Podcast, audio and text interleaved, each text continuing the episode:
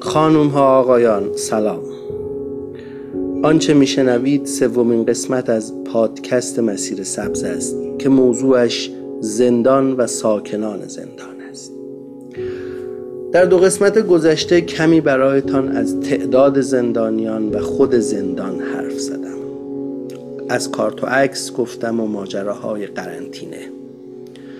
این قسمت که در واقع آغاز واقعی زندان است از اولین مواجهه زندانی با بند یا اندرزگاه شروع می شود. راوی این پادکست علی چهل ساله با تجربه سه ساله از زندان است که حالا کمی خودش را جمع جور کرده تا برای شما از خاطراتش بگوید. پس لطفا کمی از وقتتان را به من اجاره بدهید برای شنیدن این پادکست. به عوض من خاطراتی فراموش نشدنی به شما هدیه می کنم. قول می دهم.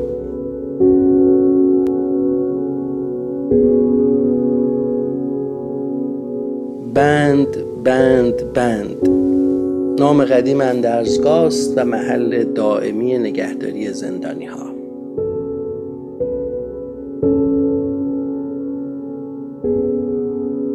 زمان قرنطینه که تموم میشه بسته به جرم متهم یا محکوم اینکه قرار باز باشه اصطلاحا یعنی حکمش قطعی نشده باشه یا اینکه حکمش کیفری باشه یا حقوقی باشه امنیتی باشه ویژه اقتصادی باشه تو اندرزگاه های مختلف تقسیم بندی میشه. هر بند از چند تا سالن تشکیل شده و هر سالن از چند پنج شیش تا اتاق که معمولا دو طرف سالن ساخته شده. ورودی اندرزگاه افسر نگهبان نشسته که زیر نظر رئیس اندرزگاه وظیفش برقراری نظم و آرامش و رسیدگی به کارهای زندانی است. و معمولا وقتی رئیس اندرزگاه نیست جانشینش میشه افسر نگهبان و در واقع رئیس اندرزگاه. هر اندرزگاه سه چهار تا مراقب داره که کارش یعنی عمده ترین کارشون گرفتن آمار از بچه هاست. حالا براتون بعدا از آمار تعریف می‌کنم که داستانش چیه. معمولا افسر نگهبان به کمک سرانتظامات تقسیم بندی هر سالن انجام میده و قاعدتا تعداد هر سالن که کمتر باشه جدید الورودها رو به اون سالن میده تا در واقع همه سالن ها از لحاظ تعدادی بالانس باشن. اینم بگم معمولا هر اندرزگاهی باز یه قرنطینه داره. یعنی یکی از سالن رو به قرنطینه خودش اختصاص میده که جدید الورودا یه دو روزی میرن اونجا بعد تقسیم میشن تو سالن های دیگه.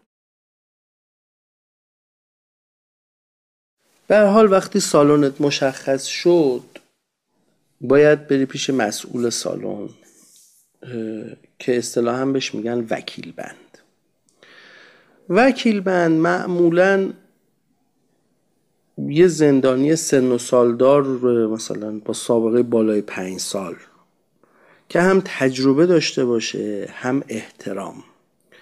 جورای ریش سفید سالن باشه که کسی رو حرفش حرف نزنه و بتونه سالن رو اداره کاری که می‌کنه اینه مشخصاتش رو تو مشخصاتت رو تو دفترش ثبت می‌کنه و از تو لیست اتاقی که کمترین تعداد آدم رو داره اسمت رو توش می نویسه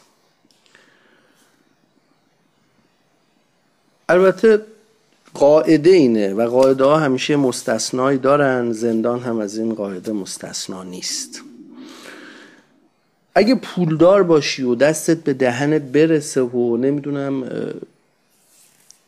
به هر حال یه جوری اینا بفهمن که تو وضع مالیت خوبه دیگه خیلی اون اتاقی که تعدادش کمتر باشه یا بیشتر باشه ملاک نیست. احتمالا یا میری اتاق وکیل بند یا اتاق کسی که زیر نظر وکیل بنده یا سفارش شده وکیل بنده که بری اونجا و آماده بشی برای گلدون زدن.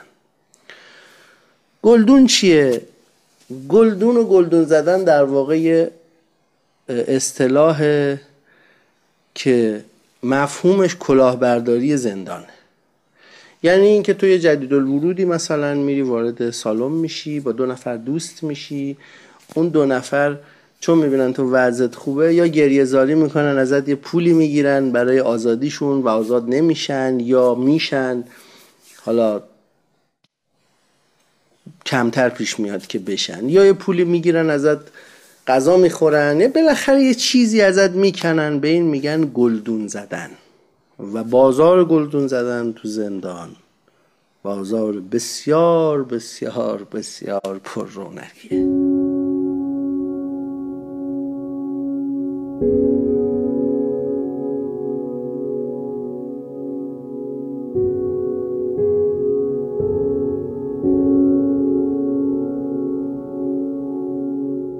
یکی از مدل های گلدون زدن که در واقع ساده ترین شکل کلاهبرداری تو زندان هست اینه که هر جدید الورودی نیاز داره که برای خورد و خوراکش برای خرید کارت تلفن یا مثلا هزینه ها لباس حوله دمپایی نیاز داره که پول داشته باشه.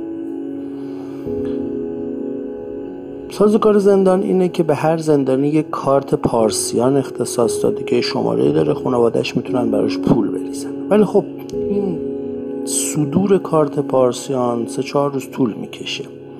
شاید هم مثلا بیشتر. برای همینم آدمای سابقه دارتر که کارشون این کلاهبرداریه به محض اینکه می‌فهمن طرف یه ذره پول داره و دستبالش بازه میرن دورش می‌کنن و باهاش طرح رفاقت میریزن و میگن تو به جای اینکه پول حالا بخوای خرج کنی و فلان بیا شماره کارت منو بگیر پول تو ولن بریز تو کارت من. تا کارت خودت بیاد و پارسیان خودت بیاد بتونی استفاده کنی. و جدید الورودم بر مبنای همون همدلی و دوستی و اعتمادی که تو قرنطینه شکل گرفته شماره کارت طرف میده به خانوادهش حالا یه تومن 500 تومن 200 تومن هر چی میریزه. در شرایط خوب اگه آدم خوبی باشه که خب پولو برمیگردونه یا حالا کارتشو میده میره این جدید الورود وسیله می‌خری اما در بسیاری موارد بخشی از اون پول رو برمیگردونن و بخشیش هم در یک پیچش قهرمانانه گم میشه دیگه از آن خودش میشه. و حالا تو دستت به کجا بنده؟ می‌خوای بری شکایت کنی؟ می‌خوای بری دعوا کنی؟ می‌خوای کتک کاری کنی؟ چیکار کنی که بتونی اون پول رو از اون بگیری؟ و این ساده ترین شکل گلدون زدنه. حالا کم کم با شکلهای پیچیده تر و خیلی حساب شده ترش هم آشنا میشید.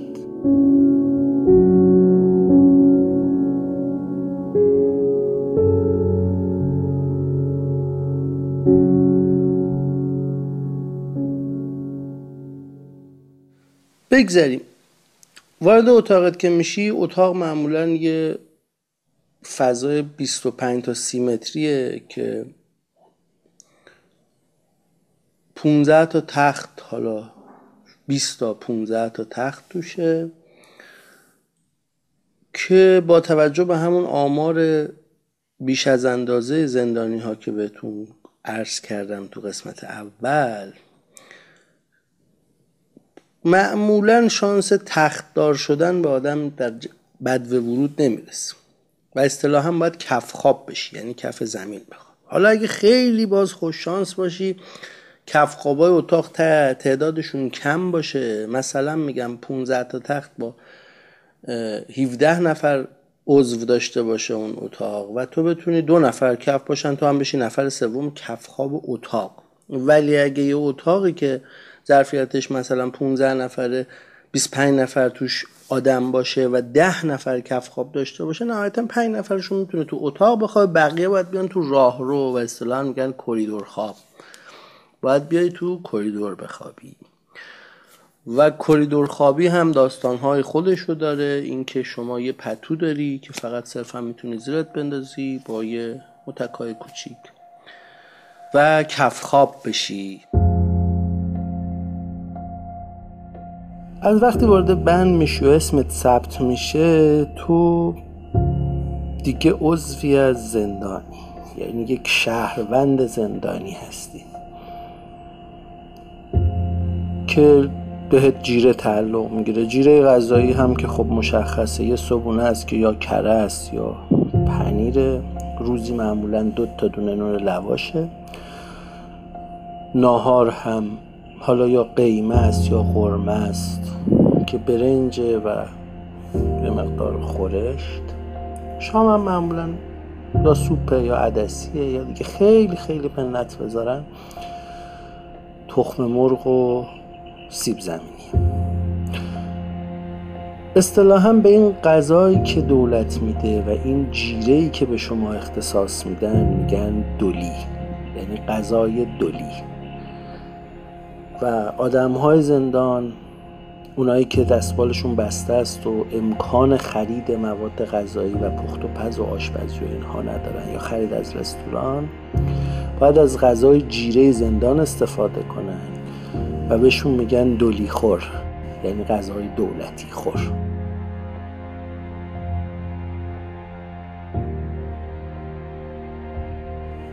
اینا یه کلیتی بود راجع به بند.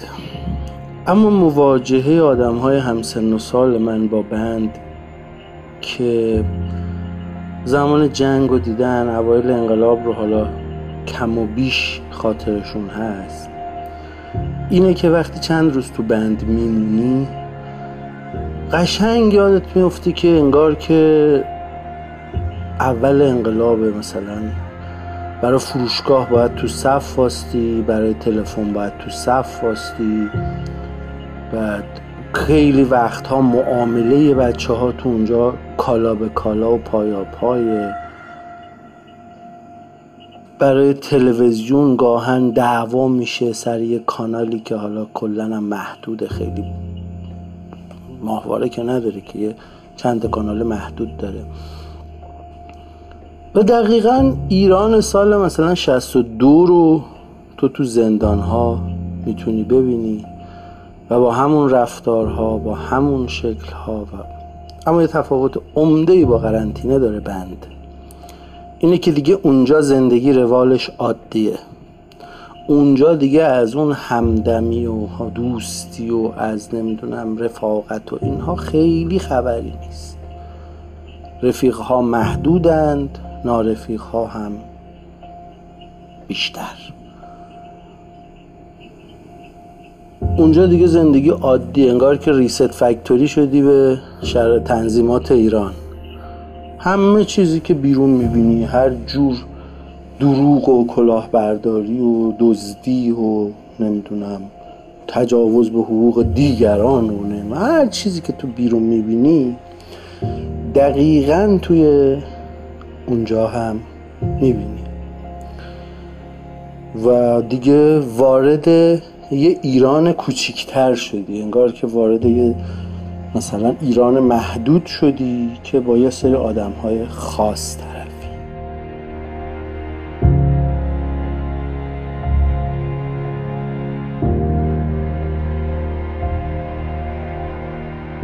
فکر کنم دیگه بس باشه از خود زندان گفتن و شرح زندان گفتن. دیگه کم کم باید بریم تو آدمهاش. و شروع کنم براتون از اتفاقات اونجا گفتن که اتفاقات جالب و واقعا به یاد موندنی تا قسمت بعدی که از اتفاقات بگیم خدا نگهدار.